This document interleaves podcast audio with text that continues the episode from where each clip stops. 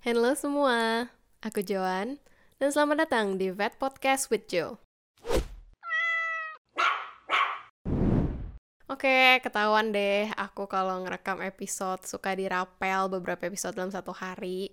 Cuman karena hari ini ngerekamnya mau gak mau pakai HP, jadi aku ganti baju pura-pura ngerekam di hari yang berbeda pun gak akan ada gunanya, ketahuan juga. Jadi I'm not even gonna bother changing my clothes. So, di episode kali ini aku mau bahas tentang hernia. Bagi yang belum kenal sama istilah hernia, mungkin istilah umumnya turun berok ya. Nah, buat yang belum tahu kalau anabul kalian juga bisa turun berok, jangan skip episode ini dan pastiin nonton episode ini sampai habis. Jadi, apa sih itu hernia? Hernia adalah penonjolan yang abnormal dari organ atau sebagian organ melalui suatu rongga atau lubang yang abnormal dalam tubuh. Jadi, abnormal semua nih pokoknya. Mungkin aku ada ilustrasi biar lebih gampang ngebayanginnya. Misalnya, organ ini ada di ruang A, organ ini harusnya ada di ruang B, terus dibatasin sama pintu. Nah, pintunya ini rusak. Jadi uh, organ A itu bisa nyampur sama organ B. Nah, tapi kan nggak boleh dong ya di tubuh kita kan udah ada uh, lokasi anatominya masing-masing untuk menjalankan fungsinya masing-masing gitu. Nah, hernia itu ada beberapa macam, uh, beberapa lokasi lah ya. Nah, di sini aku cuman uh, bahas jenis-jenis hernia yang umum aku temui di klinik. Yaitu yang pertama ada hernia diafragmatika, hernia abdominalis, hernia inguinalis, hernia skrotalis, dan hernia umbilicalis. Yuk kita bahas singkat satu-satu. Yang pertama hernia diafragmatika. Ini umum banget ya. Jadi diafragma itu kan pembatas antara rongga perut dan rongga dada. Nah, si diafragmanya ini sobek nih.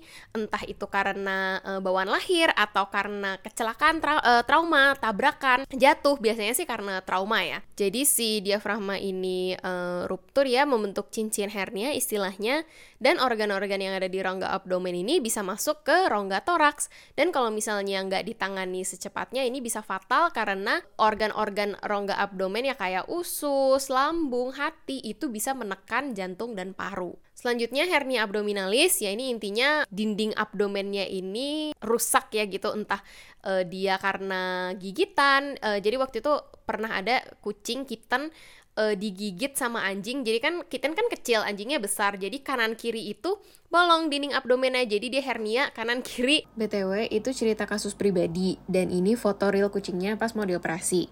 Dioperasinya emang pas sudah dewasa karena dia stray cat dan baru diperiksanya pas sudah dewasa.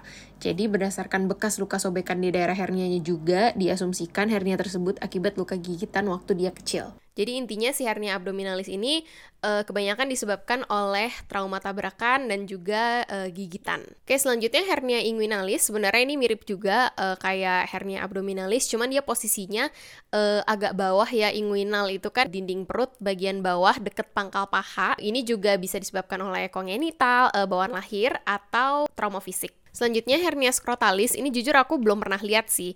Cuman kalau baca dari literatur, hernia skrotalis ini bisa lanjutan dari hernia inguinalis. Jadi di saat proses turunnya testis ke dalam skrotum itu tidak sempurna.